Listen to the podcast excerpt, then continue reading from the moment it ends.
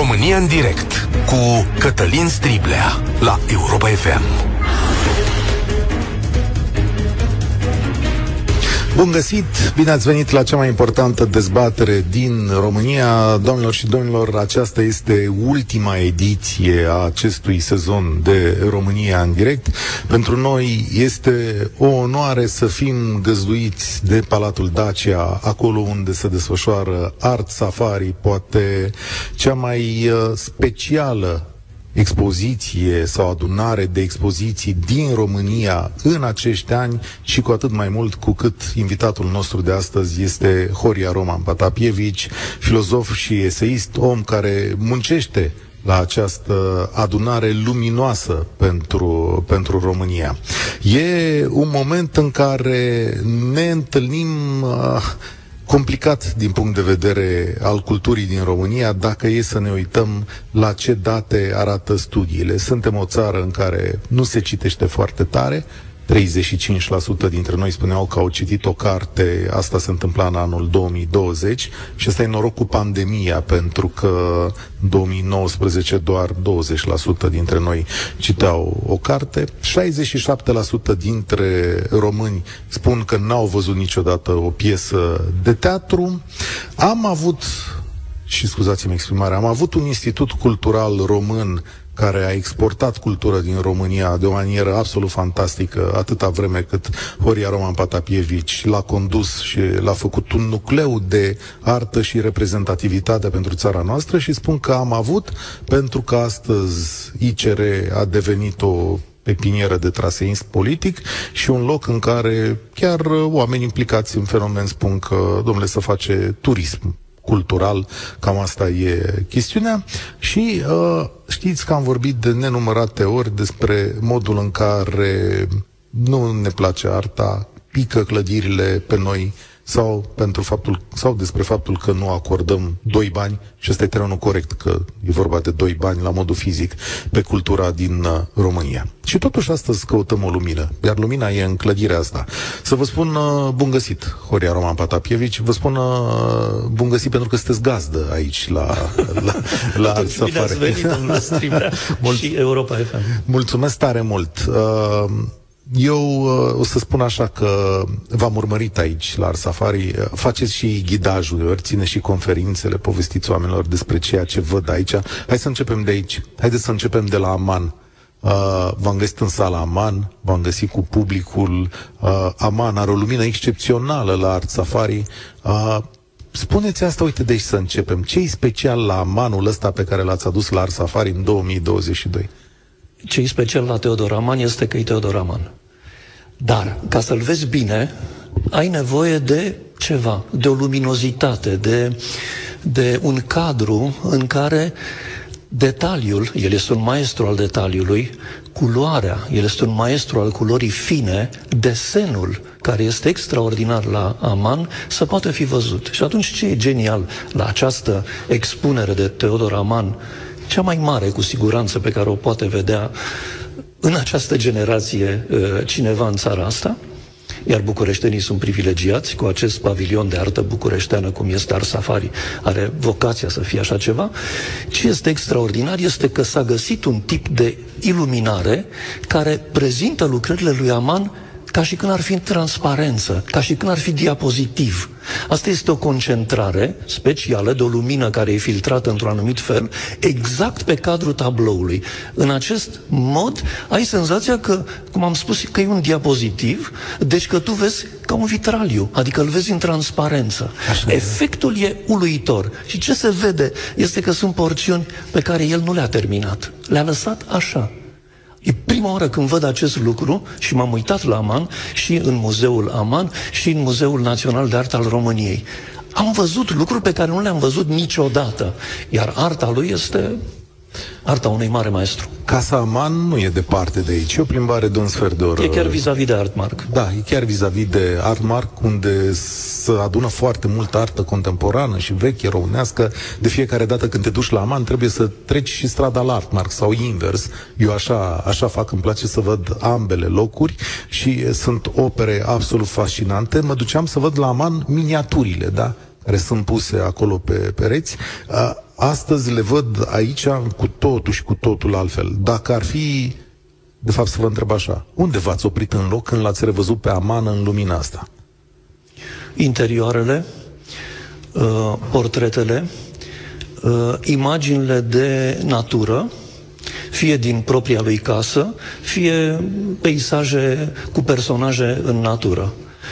Uh, am văzut și în altă culoare arhicunoscutele, pentru că au intrat în toate manualele, chipuri de scriitor român din secolul XIX. Cum îl vedem noi pe Ion Heliade Rădulescu, este cum l-a făcut Aman. Punct. Deci acest lucru apare clar și am văzut și într-o altă lumină tablourile lui istorice, care mi se păruse destul de pompierești înainte. E ceva. E ceva și am simțit că fac parte dintr-un soi de afirmare a conștiinței unei demnități naționale aceste tablouri istorice. A, o să deschidem liniile imediat. Știu că v-ați înscris o parte dintre voi astăzi la 0372069599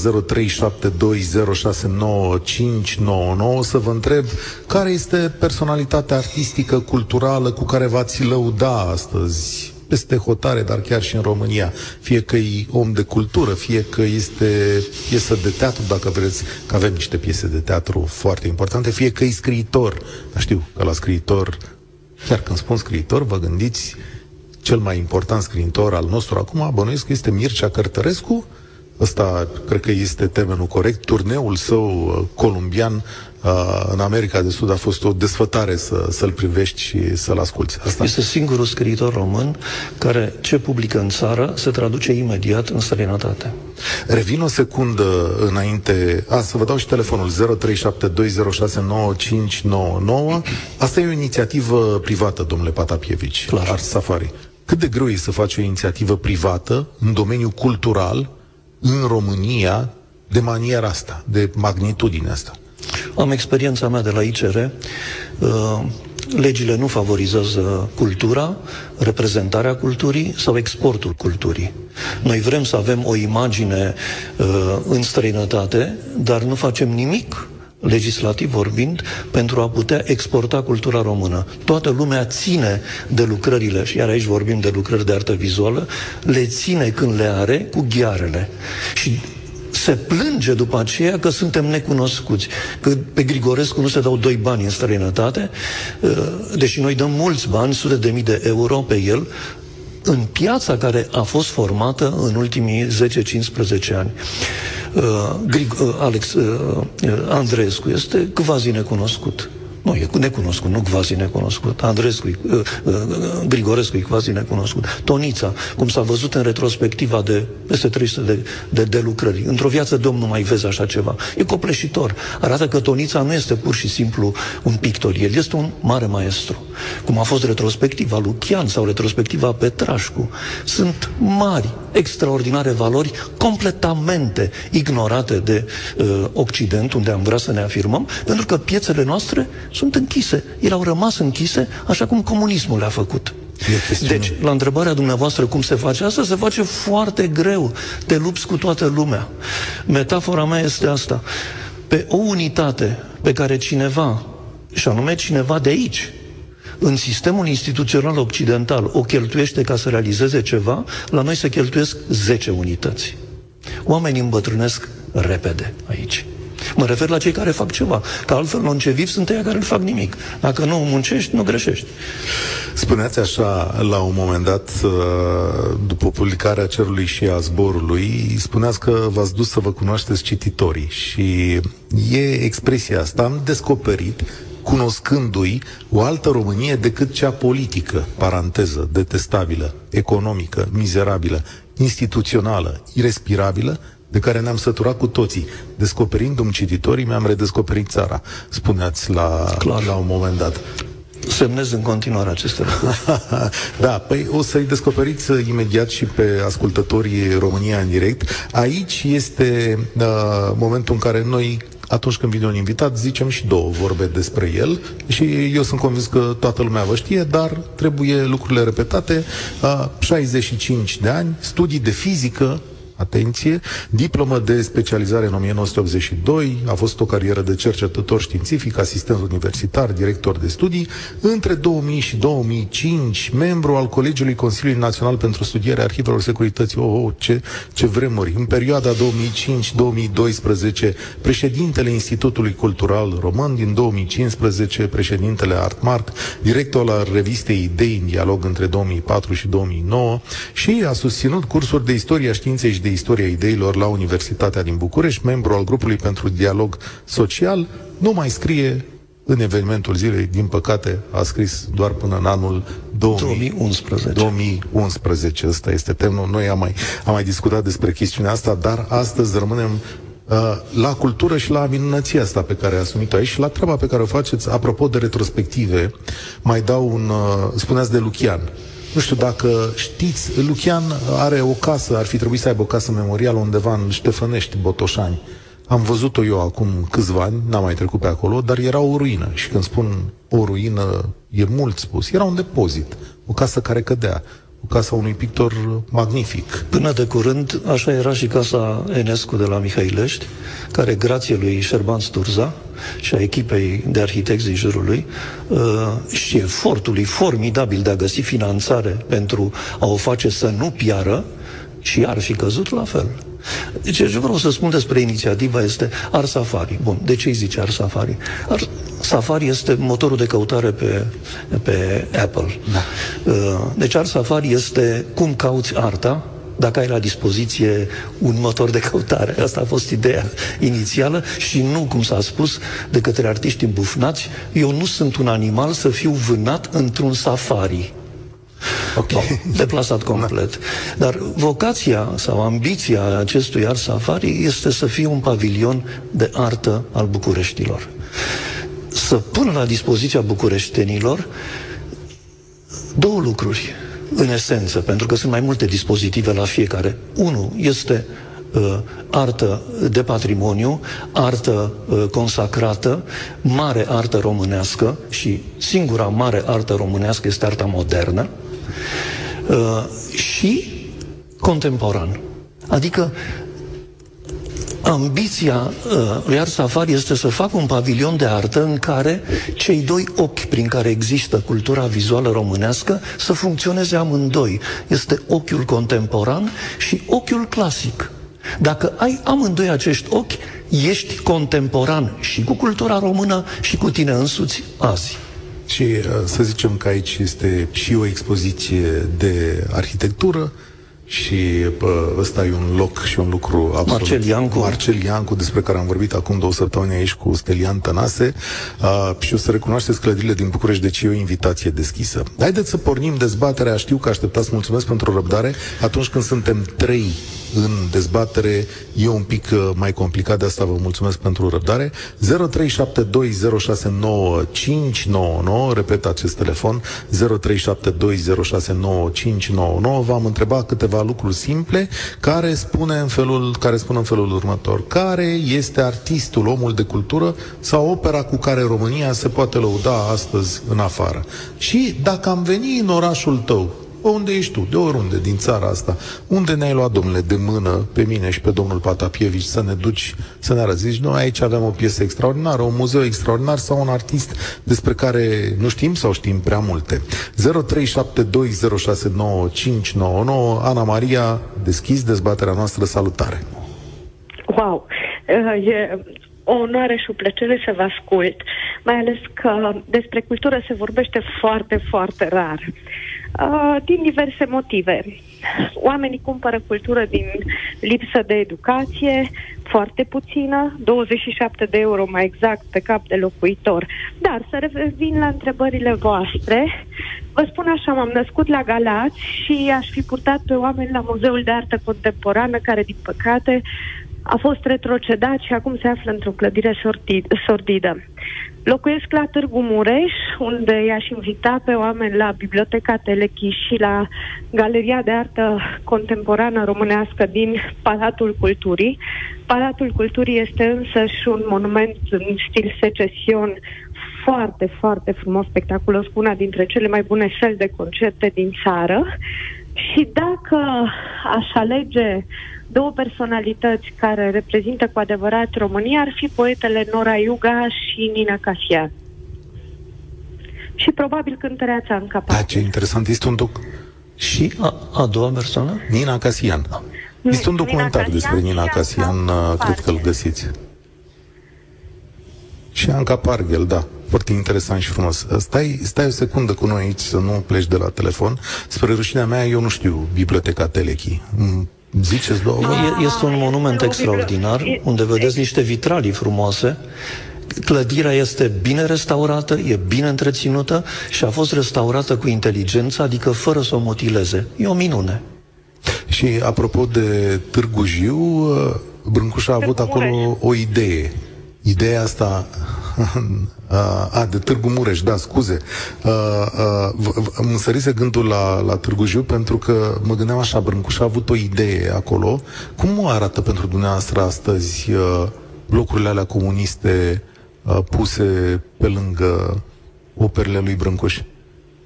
Dacă n-ar fi populate de oameni, ar trebui aruncate da. în aer. Am reținut asta, am, am dus eu da, întrebarea mai păcate, departe. Bun, din păcate, comunismul uh, știm cu toții că a dezumanizat. Și totuși, în perioada comunistă, pe ascuns se făcea cultura. Acum suntem dezumanizați și fără dorința de a mai face cultură, că avem la îndemână tot felul de lucruri, poate mai interesante așa pe moment. Da, e rău. E rău să vezi lângă o clădire istorică un bloc sau e rău să vezi o clădire istorică care se află în paragină.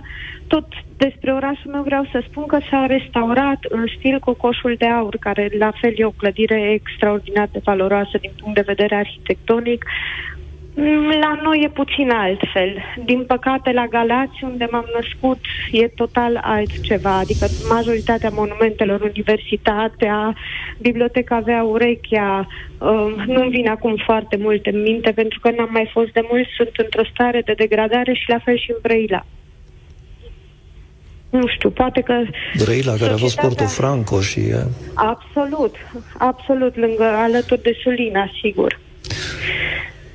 Da, și Domnul Patapievici, înainte de această emisiune, o secundă, o secundă, Ana Maria, înainte de a începe această emisiune, domnul Patapievici a făcut o remarcă teribilă pentru mine, apropo de o, invers, o inversare a modului în care citim sau îi uh, apreciem pe scriitori și chiar o inversare față de perioada comunistă și am să vă, reg, să vă rog să reluați această idee acum, pentru că spuneți că e un lucru foarte important. Nu ne mai apreciem scriitorii, spuneați dumneavoastră. E, e statistica, să spun așa. Scritorii români Astăzi sunt din ce în ce mai puțin citiți. În anii 90 era diferit, a fost un interes mare și în anii 2000 s-a prelungit acest interes, iar el poate fi testat pe faptul că cele mai dorite cărți sau cele mai bine vândute la târgurile de carte de anii 90, anii 2000, erau autori români. Acum, autorii români nu mai pătrund. Sunt autori străini traduși și nu sunt dintre primele uh, mărimi. În perioada inter, uh, comunistă, scriitorul era foarte prețuit, scriitorul român, la el mă gândesc, uh, Las că se citea mult mai mult și uh, traducerile erau uh, de mare calitate și așa mai departe, dar scriitorii români erau citiți pentru că exista cu ei, cu aceia care nu erau Calân Crânjan sau Angel uh, uh, Capăunescu, stâlpi ai regimului, uh, în scriitorul român, cititorul identifica solidaritatea cu ceva ce nu se putea spune public. Și deci era mai mult decât citesc literatură română. Era un fel de a spune și eu aparțin celor care spun nu degradărilor pe care regimul comunist le-a adus. În perioada interbelică, cititorii români erau foarte prețuiți foarte prețuiți. Așa că eu văd o evoluție negativă uh, în ultimii ani. O globalizare. Ana Maria, ai vrut să intervii. Da, uh, știți de ce? Pentru că, din păcate, în lumea în care trăim acum, marketingul este foarte important și, din perspectiva mea, statul român nu se implică în marketingul scriitorilor români, statul român nu se implică în marketingul muzicienilor români, actorilor români și din cauza asta nici măcar publicul din țară nu reușește să-i cunoască și să-i aprecieze la adevărata valoare. E, aici ai lovit un punct sensibil cu domnul Patapievici când ai pronunțat statul și o să vezi de ce, că vă dau dumneavoastră cuvânt. Ana Maria, dacă îmi permiteți să vă spun așa, pe nume, Sigur. Uh, lucrurile stau așa. Noi nu mai putem imagina uh, pe de o parte, pentru că venim din comunism unde statul era totul, după formula lui Mussolini a fascismului, totul prin stat, totul în stat, nimic în afara statului, nimic contra statului, pe de o parte și pe de altă parte, pentru că există un trend internațional spre etatizarea societății, noi nu mai concepem un mod de a face ceva care să nu fie prin intermediul pârghilor statului. Dumneavoastră ați spus, nu vă fac un reproș, dar constat acest lucru, că statul nu se implică suficient. Da, privații se implică suficient? Nu. Adică, totuși, noi nu, nu suntem, Dar, uh, noi nu suntem păcate. emanația statului. Statul trebuie să fie emanația noastră. Noi nu suntem proprietatea statului. Ca atare, noi trebuie să avem mijloacele de a îi spune statului că el este emanația noastră și că trebuie să fie slujitorul nostru și nu stăpânul nostru, pe de o parte, și pe de altă parte să identificăm în noi mijloace de a face, de a atinge obiective ale acțiunii noastre. Acum, în ceea ce îi privește pe privați, probabil că, probabil, cunosc o mică parte dintre cei care își permit financiar să susțină cultura uh, care o fac, dar cei mai mulți cred că s-au îmbogățit fără să aibă niște fundamente, pentru că dacă vă uitați și în perioada interbelică, deci până la comunism, toți oamenii care aveau o anumită avere, toți sau marea majoritate a oamenilor care aveau o anumită avere, aveau și o anumită cultură, un anumit grad de educație. Ei, din păcate, o parte dintre oamenii care au acum bani nu mai au această educație și nu consideră că e important să investești în cultură.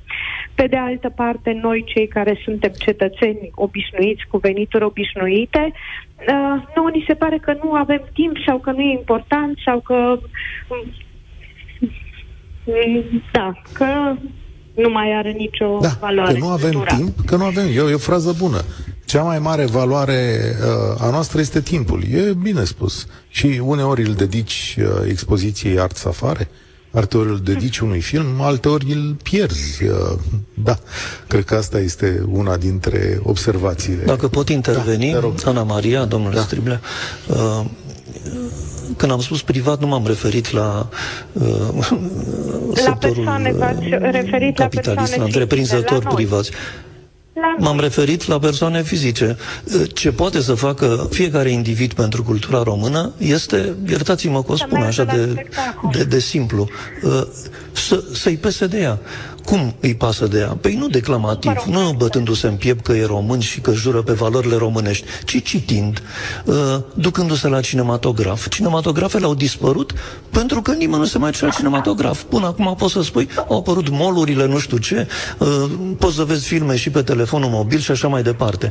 Dar uh, dispariția lor uh, uh, quasi totală, ca și uh, uh, apariția nouă a orașelor românești care nu au nicio librărie, asta arată că uh, individul nu mai e interesat deloc uh, de uh, cultură. Da, Ana Maria, o să-ți mulțumesc că aș vrea să mergem mai departe. Mircea Cantor spune la un moment dat că, domnule, uh, nu, apropo de valoarea timpului, spune, te rog, nu mai pierde timp, fă ceva, investește timpul acela într-o operă de artă, într-un muzeu, într-o carte, uh, cheltuiește-l cu folos pentru că s-ar putea mai târziu să, să regreți. Era un îndemn către uh, cetățeni către inițiativa privată, dacă vreți. Nu mai sta, spunea Mircea Cantor, un, un artist pe care eh, dumneavoastră știți mai bine povestea. Cred că vi l-a adus la un moment dat fundația lui Vuitton, vi l-a adus, uh, dacă, dacă nu mă înșel. La Art Safari. La da. Art Safari, da, pentru că România l-a uitat așa, l-a, l-a, l-a pierdut și ați avut nevoie de un partener privat. Și el a zis, "A, ave, aveți un român aici care e celebru în străinătate, nu-l vreți? Uh, da, așa a Mircea fost. Cantor e un mare artist și vreau să vă uh, rezum foarte scurt pentru um, ascultători și pentru dumneavoastră, poate.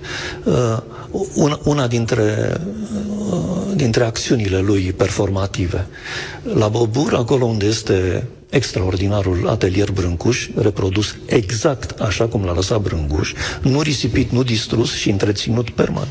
Astfel încât poți să-l vezi pe Brâncuș, duhul lui, cum adie pe acolo, uh, era o, o inscripție care pe franceză se citește Brancusi. Altfel spus, fără sedilă. Și el a făcut următorul performance. A pus sedila sub S și căciula deasupra lui I. L-a transformat pe Brancusi în Brâncuș. Bogdan, salutare, bine ai venit la România în direct. Mulțumesc tare mult pentru răbdare. Salut, salut uh, Cătălin, salut și pe invitatul uh, din emisiunea de, de astăzi. Uh, eu vreau să vorbesc din experiența mea. Eu sunt absolvent de studii vizuale la Universitatea Națională de Arte din București și cel puțin din perspectiva unui absolvent de studii de artă și studii vizuale, pot să spun că în România sunt foarte, foarte puține oportunități uh, pentru uh, tinerii artiști. Sectorul cultural, sectorul artistic este foarte, foarte subfinanțat. Nu este o prioritate um, pentru, pentru factorul politic, pentru guvernanță. Avem uh, Ministerul Culturii, Uh, de cine este condus acum? Ne aducem aminte de uh, cum a discutat cu jurnaliștii într-o dezbatere, într-o declarație. Uh, ne uităm la Institutul Cultural Român, vedem cum au fost audierile, cine a fost numit în respectivele poziții.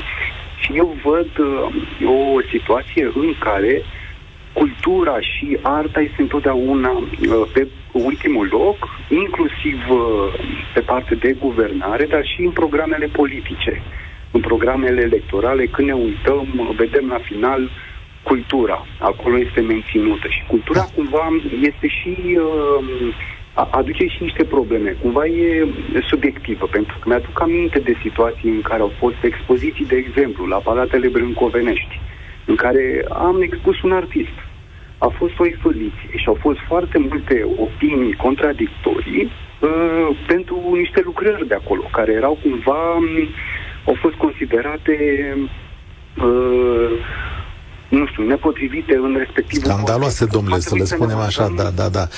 A da, venit da, un, a venit un conclav pentru cine nu știe povestea?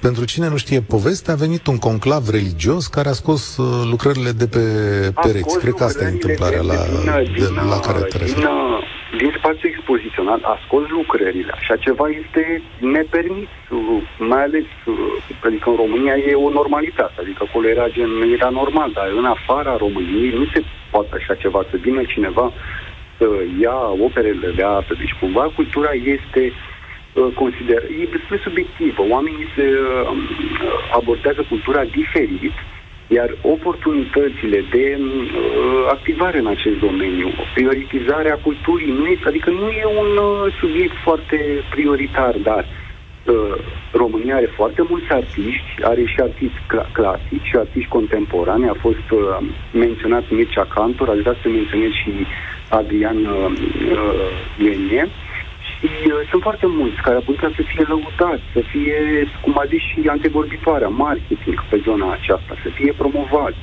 Dar nu se întâmplă asta, nu se întâmplă. Stai o secundă. Stai o secundă. Genie, uh,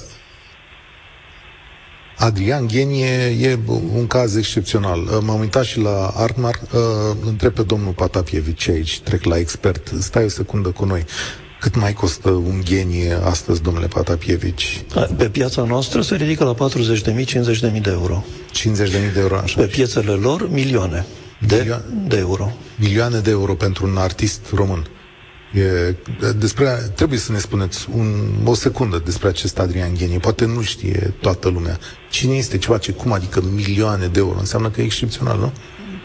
Adrian Ghenie era un uh, pictor uh, uh, bun, interesant, din școala de la Cluj și s-a individualizat pe piețele occidentale, unde s-a impus ca un, uh, un mare maestru, pentru că prețurile lui uh, de achiziție în uh, mari licitații uh, depășesc uneori și 10 milioane de, de dolari.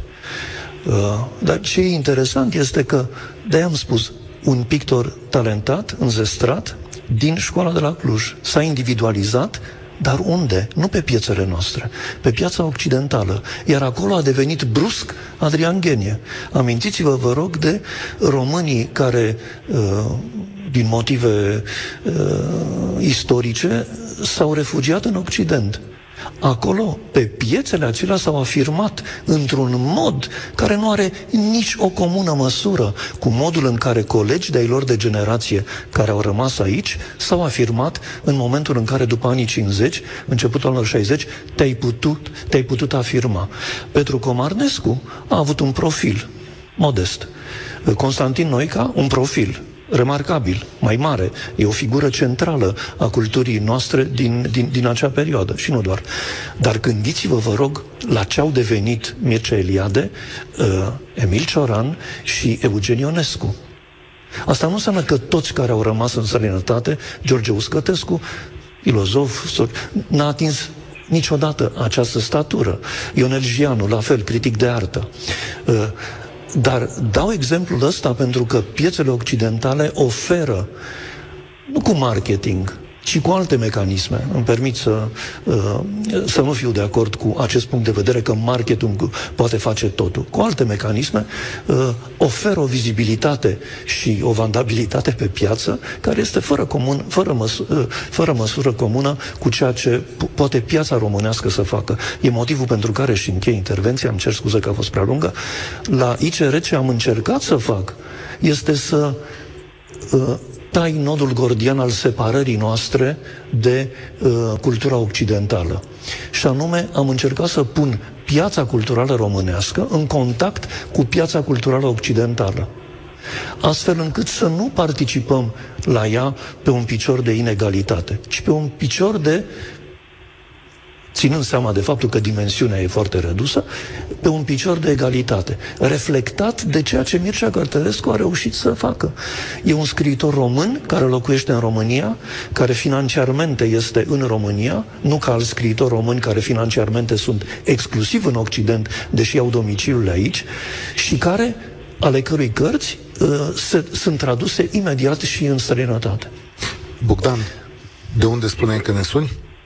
Din București uh, și uh, am ascultat cu foarte mare, cu foarte mare atenție. Nu am experiența uh, domnului Patapievici, dar um, vreau să mai subliniez o chestie. Eu sunt tânăr, am 30 ceva de ani, am absolvit, cum am spus, universitatea de arte și cred că e important de menționat de menționat că, cum am spus, nu există oportunități. Deci, de admiterea la facultatea de arte în orice oraș și din România, și nu există oportunități uh, pentru uh, oamenii care absolvă respectivele, ca să nu mai zic în funcție de domeniu, că dacă uh, termini, uh, nu știu, la istoria și teoria artei, ai și mai puține uh, oportunități. Deci oportunitățile lipsesc uh, atunci când artiștii uh, tineri vor să se afirme, uh, uh, sunt găzduiți în uh, în galerii sau spații, în administrarea, de exemplu, a primăriei capitale, cum a fost cu palatele brâncovenești și sunt tot felul de reacții violente, ți se uh, dă jos expoziția și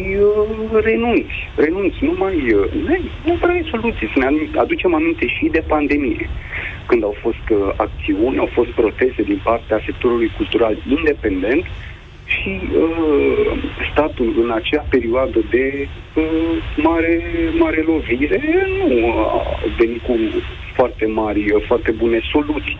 Pur și simplu a abandonat oamenii și nu mă refer doar la sectorul cultural independent, mă refer și la uh, domeniile de muzică, de film și nu mai zic, nu, nici nu vreau să intru în subiectul CNC uh, cu filme și cinematografie. A fost... Da. Nu, da. A fost o perioadă foarte complicată pentru mulți artiști da, români care, complexă. care trăiesc din performance, complexă. cum s-ar spune. De performance nici nu mai zic. Deci dacă acum ar începe oamenii să facă performance artistic pe stradă, în spațiu public, oamenii trecătorii s-ar speria. Deci nu există la noi cultura asta, se sperie. De-aia mulți artiști tineri, și nu numai, au mult succes în afara României, pentru că există un context, există un public, Există deja niște chestiuni uh, care se întâmplă. Există undeva unde să-ți faci arta, să-ți practici arta. Există spații care au fost e un sistem mai bine pus la punct asta. și se fac uh, săli pentru industrii creative, spații de, expo- de expunere, de expoziție. La noi nu ai spații de expoziție. Nu prea ai. Nu prea ai uh, galerii de artă pentru tineri, Nu ai, adică nu există unde să-ți faci arta. Decât să o faci să o pui pe internet și te lupți cu încă 3 miliarde de artiști. Deci în România da. și în România nu prioritizează. Primește un răspuns acum. O secundă. Mulțumesc. Ați vorbit de absența publicului și de faptul că acest public este în Occident. Acel public nu a crescut din pământ, el a fost format. De cine? De artiști, de curatori, de critici de artă, de opinia publică, uh, culturală și așa mai departe. Uh, uh, gândiți-vă totuși la faptul că există o tradiție agresivă, violentă a avangardei suprarealiștii din uh, perioada interbelică nu așteptau de la statul francez să-i integreze în diferite poziții. Nu, erau violenți agresivi, uh, înscenau lucruri care erau scandaloase, de exemplu, uciderea în efigie a unui politician sau unei mari personalități culturale de tip academic. Toate astea scandalizează uh, și au un preț. Dar gustul pentru provocare, publicul pe care l-ați dori aici, el este format de artiști. Deci ieșiți pe stradă, faceți performance-uri și riscați să stârniți această, această reacție. Așa se educă publicul. Mulțumesc tare mult, încerc să mai fac loc la telefoane. Uh, Adri, uh, Bogdan, mulțumesc tare mult. O să prelungim un pic această emisiune pentru că N-am apucat să vorbim uh, cu toată lumea și au sunat multe telefoane. Cu acceptul dumneavoastră să trecem 10 minute peste ora 2, dacă e posibil. Vă rog. Uh, e o ocazie rarisimă, de altfel, să stai de vorbă cu Horia Roman Patapievici. Uh, mulți am fost la conferințe la dumneavoastră, dar acolo, sigur că vorbiți dumneavoastră. Acum e timp să intrați și în dialog. Ioana, mulțumesc tare mult pentru răbdare. Știu că ești de ceva vreme acolo, te ascultăm. Bine v-am regăsit și Vreau să-l salut cu respect pe domnul Horia Roman Patapievici. A fost și la Oradea în, în perioada în care... L-am întâlnit și la Oradea în perioada în care eram studentă, prin 96. A fost la o conferință cu domnul Manolescu. Și trebuie să vă spun că, bine, în momentul de față nu mai sunt în învățământ, sunt în domeniul privat și de câte ori avem uh, mustafiri din alte țări, le fac uh, un tur al orașului cu punctele, să zic, mai reprezentative, care merită văzute și întotdeauna încep cu cetatea Oradea, pe care am bucuria să o, să o văd uh, restaurată și mai ales uh, uh, știu că acolo există, adică am și vizitat, uh, știu că pot să le arăt cu încredere un muzeu deosebit, muzeul municipiului Oradea, care s-a înființat în interiorul uh, cetății. Și într-adevăr, personalități care au un cuvânt de spus în uh, cultură, în artă, în literatură, politică, chiar și sport. Uh, există și în Oradea, probabil la un singur click distanță vă apare oricui o listă întreagă de personalități și făcând acest lucru am avut bucuria să constat că în fruntea, să zic, listei alfabetice cu personalități în viață, am regăsit un profesor deosebit de limba germană care a publicat, a scris cel mai bun manual de germană în momentul de față și este și... E vorba de Orlando Balș? Exact, e vorba de Orlando Balaș. În momentul de față a publicat, uh, mai are publicate și uh, volume de poezii și de teatru. Chiar uh, luni urmează să fie premiera uneia dintre piesele din ultimul volum, uh, pusă în scenă la Iași. Deci oamenii totuși mai sunt interesați de cultură. Iar stai o secundă cu noi, stai o secundă cu noi pentru, referitor la pentru că o să luăm... Da. Ioana, Alo? stai o secundă da. cu noi, că o să luăm publicitate, dar te rog să rămâi pe fir. Vreau să adaug okay. eu ceva care e uh, important. De câteva luni acolo la Oradea s-a redeschis Palatul Episcopal, care are un muzeu care este în curtea Catedralei Catolice de acolo. Vă recomand cu toată încrederea să-l vizitați dacă sunteți în drum sau localnici. Este absolut superb am și aici o dilemă, dar o să vă spun imediat după publicitate care este această dilemă și foarte interesant că e legat de finanțare. Poate o să ne spună și domnul Patapieviș cum vede uh, lucrurile astea. Ne întoarcem în două minute după publicitate. Suntem la România în direct cu Horia Roman Patapievici. România în direct cu Cătălin Striblea la Europa FM. Prelungire 10 minute la România în direct. Mulțumesc pentru modul în care ați sunat. Horia Roman Patapievici este alături de noi. Astăzi vorbim mai mult în calitatea lui de manager de cultură. Ați observat? De fapt, dacă aș sta să mă gândesc la ultimii ani, nu știu dacă vă fac un compliment, dar zic că cred că ați fost cel mai bun manager de cultură pe care l-am cunoscut în anii aceștia de după 2000, Institutul Cultural Român Orat. Așa că profităm de experiența asta. Uh, și o să vă întreb din poziția managerului de cultură, știu că Ioana e acolo, o să rog să așteptăm un minut.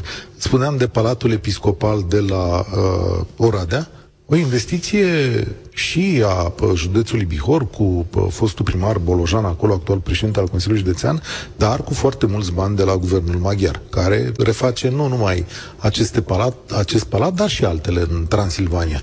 Adică să fie binevenit, cum s-ar spune, dar pun un semn de întrebare acolo.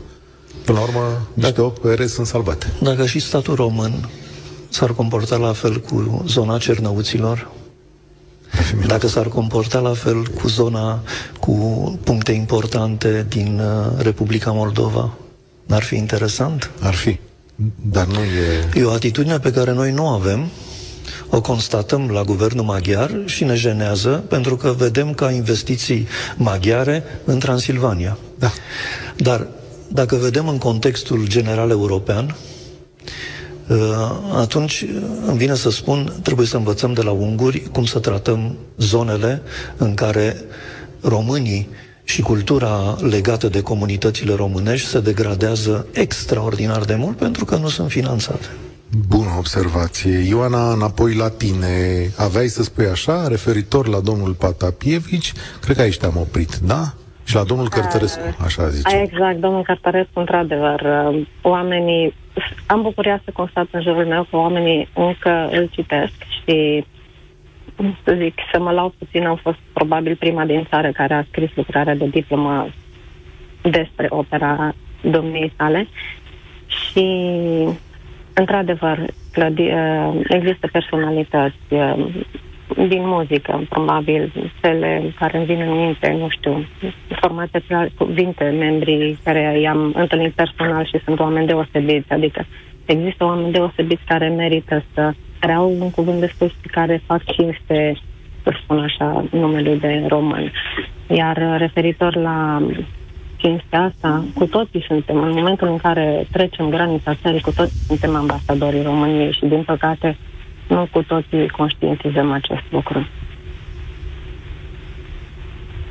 E o observație bună, îți mulțumesc tare mult pentru ea și vă întreb către Adrian, care a stat ceva alături de noi. Adrian, salutare! Pot să intervin înainte de, da, a, de a cuvântul. Totuși trebuie rostit numele omului care a fost un manager extraordinar. E vorba de primarul Bolojan. Da. E totuși el a făcut, a sfințit locul. Nu vine să spun să-l ducem la Brăila. Să, să capete și Brăila un chip, că merită un senzațional oraș. Fost Porto Franco, uh, uh, Cămin, uh, adică, uh, uh, pentru atâția scriitori formidabili. Mihail Sebastian de acolo vine. Da. Anton Dumitriu, logicianul, de acolo vine. Totuși, sunt, uh, sunt, sunt extraordinare părți încă nedistruse de Ceaușescu ale orașelor istorice românești, care se năruie sub ochii noștri patriotici. Adrian, salutare, bine ai venit la România. Salutare, Cătălin, salutare, Horea. Uh, vreau să spun doar câteva lucruri. În primul rând, îmi fac totdeauna timp, uh, ora prânzului, să intru în mașină, să fiu, să-mi fac drumuri ca să vă ascult. Ar fi mai bine dacă mai multă lume ar putea intra pe fir, să fie măcar mult. două ore emisiunea. Asta știu sigur. Salutări și domnului Horea și felicitări pentru Știi cum e? toate lucrurile bune care le face, mai ales chestia asta cu Art Safari, care România are, are mulți tineri talentați și sunt mulți în mediul urban care nu sunt popularizați sau în mediul rural, dar dumneavoastră cred că prin toată comunitatea care se implică se poate întâmpla ceva. E o artistă, E o artistă tânără, da. o secundă, apropo de artiști tineri. Aici, lângă Teodor Aman, care este văzut într-un spațiu extraordinar, există o artistă tânără, Irina Dragomir. Pff, ai, eu zic că, pf, e spectaculoasă, domnule, veniți, veniți să vedeți ce înseamnă. A care expoziție curatoriată de un artist vizual formidabil, tânăr, Alexandru Rădvan. Da, e așa. De acum te lăsăm Cătălin, să știți. Să știi. A, Cătălin, aș vrea să notez niște lucruri care sunt foarte importante. În țara asta, puțini oameni mai promovează cultura și mai fac lucruri pentru cultura. Este un lucru, deci cultură în șură, făcut de regizorul Victor Olăhuț și Flavius Lucăcel, care merg cu actori uh, din țară, spectacole gratuite în satele românești și promovează cultura în șură. Nu au foarte mulți sponsori, satele, în, în absolut fiecare sat care se joacă piesele lor, există sute de oameni care merg la piesele lor, oamenii aceia poate nu au asistat niciodată la o piesă de teatru. Deci cultură în șură, Victor Holăhuț și Flavius Lucăcel. Deci nu sunt foarte mediatizați, din păcate, nu s-au ajutat cum ar trebui, dar este chestie, în primul rând, pentru comunitățile din mediul rural. Dacă vă puteți nota și poate o să faceți okay. cumva Mi-am notat. reportaj despre ei. Mi-am notat, mă și uit acum pe site. Aplauze, da. Cultură, deci deci, Inițiativă deci, formidabilă, formidabilă. E excepțional pentru România, cultură în șură și nu imediatizat. Deci dacă vedeți, Victor Olăhut și Flavius Lucăcel plus doi actori de la Teatru, Teatrul Național, deci merg din sat în sat, uh, dorm pe unde apucă, se descurcă cum pot și promovează uh, și acum au fost în, în sălaj, au fost niște piese de teatru de Cehov, Cezan Căstorie sau alte lucruri care uh, scrise chiar de Flavius Lucăcel. Bun. Asta ar fi un lucru foarte important care ar, ar putea fi promovat și chiar mediatizat și ajutat acești oameni. Doi, în Zalău, la noi în Zalău, deci eu sunt din Zalău, dar locuiesc la Cluj, unde chiar stăm bine cât de cât cu cultura față de media țării și acum avem tifu, avem tot felul de piese de teatru, deci avem uh, și cu artiști cu genie chiar de la noi, de acolo din centru, din Cluj, deci există. Clujul se spune că e cumva un pic bine, dar vorbim acum de orașele celelalte sau de mediul rural. Zalău, vă dau exemplu Zalău, un oraș care a fost un oraș industrial, un oraș trist acum pot să spun, din punct de vedere al industriei sau altor lucruri. Și totuși un tânăr care vrea să-l notați iară, să-l țineți minte, chiar doamna Maia Margăștein a fost uh, și a jucat acolo. Prodan Darius, un tânăr de nici 25 de ani, care a reușit în curtea bunicilor, Așa în curtea bunicilor lui și acum, după 2 ani de zile, primăria și Consiliul Județean au reușit, prin mediatizare și prin foarte mulți oameni din sălaj care s-au implicat și au cerut o petiție și petiții și tot felul, să-i se dea un, o centrală. Știți cum erau centrale de cartier? Să-i se dea să amenajeze acea centrală pentru un punct de lucru unde să se joace piesele lui de teatru. Prodan Darius, la 24 de ani, prin care a adunat deja mari artiști ai României de teatru, de stand-up comedy sau alte lucruri de folk, au jucat la uh, el în curte, în curtea bunicilor lui. Deci sunt nume și cred că în fiecare deci, comunitate... La sălaj, stai, stai, stai, stai, stai. În sălaj, în deci Zalău, vreau da. să înțeleg. Deci cum? La Zalău, la Zalău, la Zalău este un cetățean care aduce în curtea bunicilor mari actori de teatru. Da? Inclusiv doamna da, Maia Mă uit acum pe internet, membru fondat. Prodan Darius, Curtea Artiștilor, în Zalău. Deci cele două uh, nume care vin Și oamenii vin? Deci, da. Da. M auzit? Mă uit pe internet aici, nu vine a crede. Găsesc articole deci, despre el, deci, îți pare extraordinar. Și cum, da? E ceva, e ceva, deci nu uite, vedeți voi Europa FM care vă ascultă oameni mulți și mulți oameni de calitate și mulți oameni faini. Ar trebui cumva și tinerii ăștia și oamenii ăștia care se implică, mai ales în cultură, că de acolo provine educația noastră și multe lucruri, mai mediatizați, mai promovați. Eu v-am dat două nume care sunt ceva uh, și două chestii diferite. Cultură în șură, care promovează în toate satele românești și ar putea merge oriunde să promoveze. Piese de teatru, poezii. A, vă mai spun un lucru. Uh, la mine în sat, eu sunt din, uh, părinții mei sunt din Chechi Sălaj. Eu acum fac o bibliotecă. După ceva timp, primarul chiar m-a ajutat, mi-a dat un spațiu și fac o bibliotecă. Am primit deja vreo 5.000 de cărți donații și vreau să fac o bibliotecă în sat. Deja dacă un singur om va citi o carte, voi fi mulțumit. Uh, eu citesc foarte multe poezii și multe cărți și vreau să vă spun că sunt șocat când le citesc unor oameni, vreau să citesc o poezie sau să-i pun să recite ei o poezie, se simt rușinați. Chiar așa am ajuns? Adică dacă cineva vrea să recite o poezie, să-i spun, te rog, recită o poezie, uite, am două cărți de poezii. Omul se simte rușinat. De, înțelegeți ce spun? Am ajuns ca în vremurile lui da, din da, Fahrenheit da, da, da. 51, Ray Bradbury. De ce trist cumva pe o parte? Asta e Asta e educație Dar de la școala nume... românească, să știi, în care te scotea în fața acolo la poezie și erau toate privirile pe tine și tu erai emoționat și nu știai, da, nu știai cum să ascunzi frica. La noi când te scoate în față, e de rău. Da. Da, și de asta m-am... Bun, și acum... Mulțumesc tare mult. Ia. Nu mai aud. Zicea că la Cluj. Acum la Cluj? Cred că l-am pierdut. Uite, îmi pare rău. Îmi pare rău că nu-l mai avem, dar mi-a făcut ziua. Adrian. Deci am reținut cultură în șură și Darius Prodan, da? Adică asta vreau să văd. Uh, inițiativa Cultură în șură înțeleg, dar inițiativa cu teatru în curtea bunicii mi se pare absolut formidabilă. Uh, bravo, domnule Prodan, când se întâmplă lucrurile așa. Uh, cred că e Lucica pe fir uh, și cred că cu ea tragem concluziile acestei emisiuni. Salutare, Lucica! Bună ziua, bună ziua tuturor! Uh, dificilă ediție. Zic eu că ați ales, din punctul meu de vedere, cultura e la pământ și educația, totodată, că sunt îngemănate la noi, în România. Eu sunt din Galați și ca să vă dau un exemplu minim, uh, weekendul trecut, uh, că tot a vorbit uh, domnul dinainte despre citit, a fost venit la Galați autorul uh, de cărți pentru copii, Alec Blenche, Uh, care are o, o serie, cred că e mai bună pentru adulți decât pentru copii, uh, seria Ierus și evenimentul a fost foarte puțin mediatizat. Uh, nu am fost ajutați de, de către, știu, organele din cadrul primăriei care ar fi trebuit să facă din eveniment, uh, să-l facă mai popular. Uh, i s-a dat un loc, uh, din punctul meu de vedere, neprețios în a-și prezenta cărțile și că el umblă prin țară așa cu fetița lui și tot face evenimente.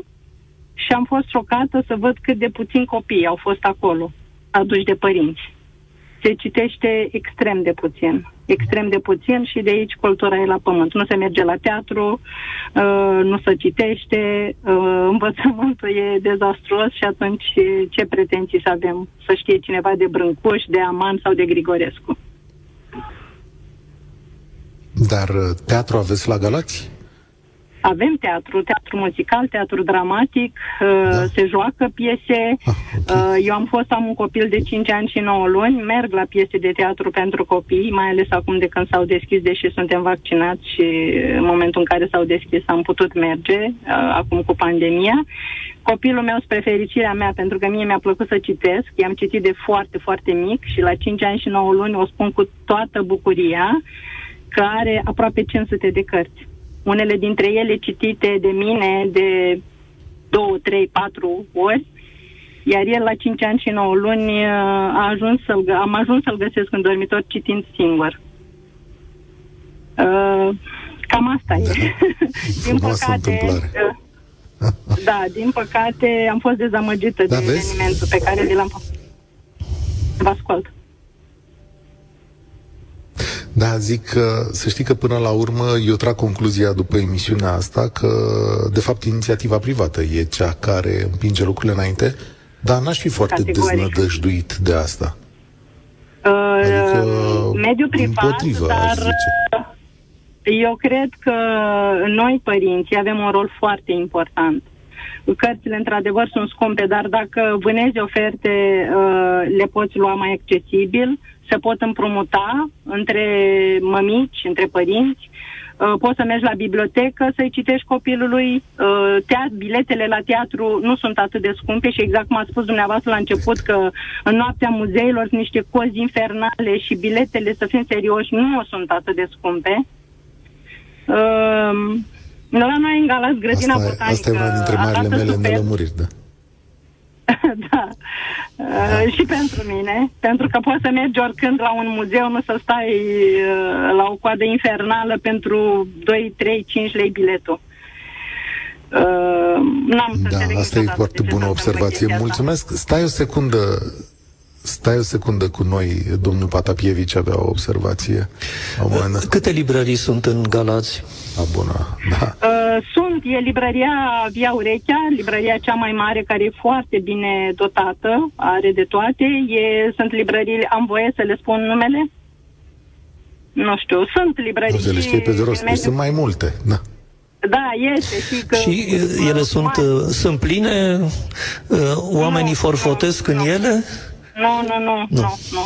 nu. La cea centrală unde oamenii își fac abonament, la Via Urechea, care e de o viață în Galați, acolo mai merg cu clasele, mai merg, e un pic de forfotă, dar dacă e să, să mergi să achiziționezi cărți, din păcate, nu, e dezastru. Eu am mers, deși, exact cum am spus mai înainte, vânez uh, ofertele, pentru că asta e, s-au scumpit toate și e greu, dar în momentul în care vreau să cumpăr o carte, renunț la orice altceva, pentru că cred cu desăvârșire că educația, sănătatea să ne dea Dumnezeu, dar educația va salva omenirea asta. Și atunci când trebuie să cumpăr o carte, sunt în stare să renunț la orice fiți atenți că na, nu sunteți vorbiți între voi, dar Horia Roman Patapievici, înainte de a începe această emisiune, spuneți dumneavoastră ce a zis domnule Patapievici, că ceea ce... Din noi nu rămâne decât atât, cultura. Exact. Totul va dispărea, cu excepția culturii. Exact, asta Așa e observația Așa formidabilă cu care, cu care gând la gând uh, cumva încheiați această emisiune. Mulțumesc tare mult, uh, Lucica. Eu o să vin aici uh, cu concluziile către dumneavoastră, nu înainte însă de a arăta o, o lucrare care mie mi-a făcut mare plăcere și domnului Patapieviș care a și lansat-o. Sculpturi din întâmplare se numește cartea Ioanei Ciocan, care este um, argentul viu al acestei expoziții expoziție Art Safari, e cea care aleargă, organizează, muncește. Uh, se numește Sculpturi din întâmplare. E o carte, e, e un album fotografic cu, să le zicem, mini-opere de artă apărute în drumul nostru în, uh, în București, că bănuiesc că sunt din București, nu? Da. Sunt, sunt... Toate sunt din București tot... și, și reprezintă uh, urățenii, urățenii ale da, da, da. mediului nostru urban pe care ochiul Ioanei le-a individualizat având o expresivitate în sine. Ele nu sunt explicit sculpturi, firește. Uh, din punctul de vedere al orașului, ele sunt uh, stricăciuni sau uh, deformări ale orașului. Dar ele în sine, bine văzute, au o anumită uh, uh, anumită vizualitate estetică. Da, pentru asta e bună educația estetică, pentru asta e bine să faci la școală ca să-ți formezi ochiul ăsta. Totul se crește. Cartea asta o găsiți aici, în magazinul de la Art Safari și la, alături de multe alte lucruri. E o librărie formidabilă aici, de opere, de albume. Oare câtă lume își mai cumpără albume acasă? Sunt oameni, când bănuiesc că sunt, eu îmi cumpăr de fiecare dată, e așa o plăcere, când mă duc undeva într-un muzeu, trebuie să-mi iau ceva de, de acolo. Sunt uh, lucruri uh, formidabile. Pot să evoc uh, o întâmplare, Sigur. domnule Striblea? Uh, există un lucru care s-a pierdut și care uh, care constituie cumva și o emanație, dar și un sol nutritiv pentru cultură. Este arta conversației. Accentul cade pe conversație și nu pe artă, iar când spun artă mă refer de fapt la civilitate, la urbanitate. Uh, eram în anticariate când eram adolescent și îl văd tresărind pe deja foarte cunoscutul, Șerban Cioculescu în vârstă. Se uita la cărți, le răsfoia. Un domn făcea același lucru. O doamnă puțin mai uh, în dreapta. Și uh, uh, Șerban Cioculescu se uită la cartea pe care o consulta uh, domnul care era cu doamna cu pricina pe care am evocat-o, și se leagă o discuție legată de standal în care Șerban Cioculescu îi spune domnului, domnul îi spune lui Șerban Cioculescu, intră și domn, și anticarul intră în discuție. Și am asistat timp de 20 de minute la o conversație legată de cultură. Asta e cultura, conversația. Dacă dispare conversația, dispare cultura. Iar ce vedeți acum, la restaurante, de exemplu, sau la cafenele, acest loc în care spiritul Europei uh, s-a articulat Cafeneaua este o zonă în care s-a construit spiritul Europei în secolul XIX. Uh, ce vedeți acum? Vedeți soț-soție, copil care nu știe ce să facă, soțul se uită pe mobil, uh, soția pe mobil, tineri care sunt împreună, au venit să fie împreună, nu folosesc termenul socializare că nu-mi place, și ce fac? Fiecare se uită pe această nenorocire de, de, de mobil, ei nu discută între ei decât cu, îmi vine să spun, emoticoane. Pe emoticoane nu se poate construi o cultură. Mulțumesc tare mult. Horia Roman Patapievici, președintele Art Mart, veniți aici la Art Safari. Sunt vă asigur, câteva ore extrem de bine cheltuite și care o să dea valoare familiei voastre, copiilor voștri, o să aveți un sentiment cu totul la parte. Că și în țara asta uh, se poate. Cred că, de fapt, ăsta e sentimentul. România în direct revine la toamnă, undeva în septembrie, în prima săptămână a lui septembrie. Cu răbdare pă, o să le construim pe toate și o să le dezbatem pe toate atunci.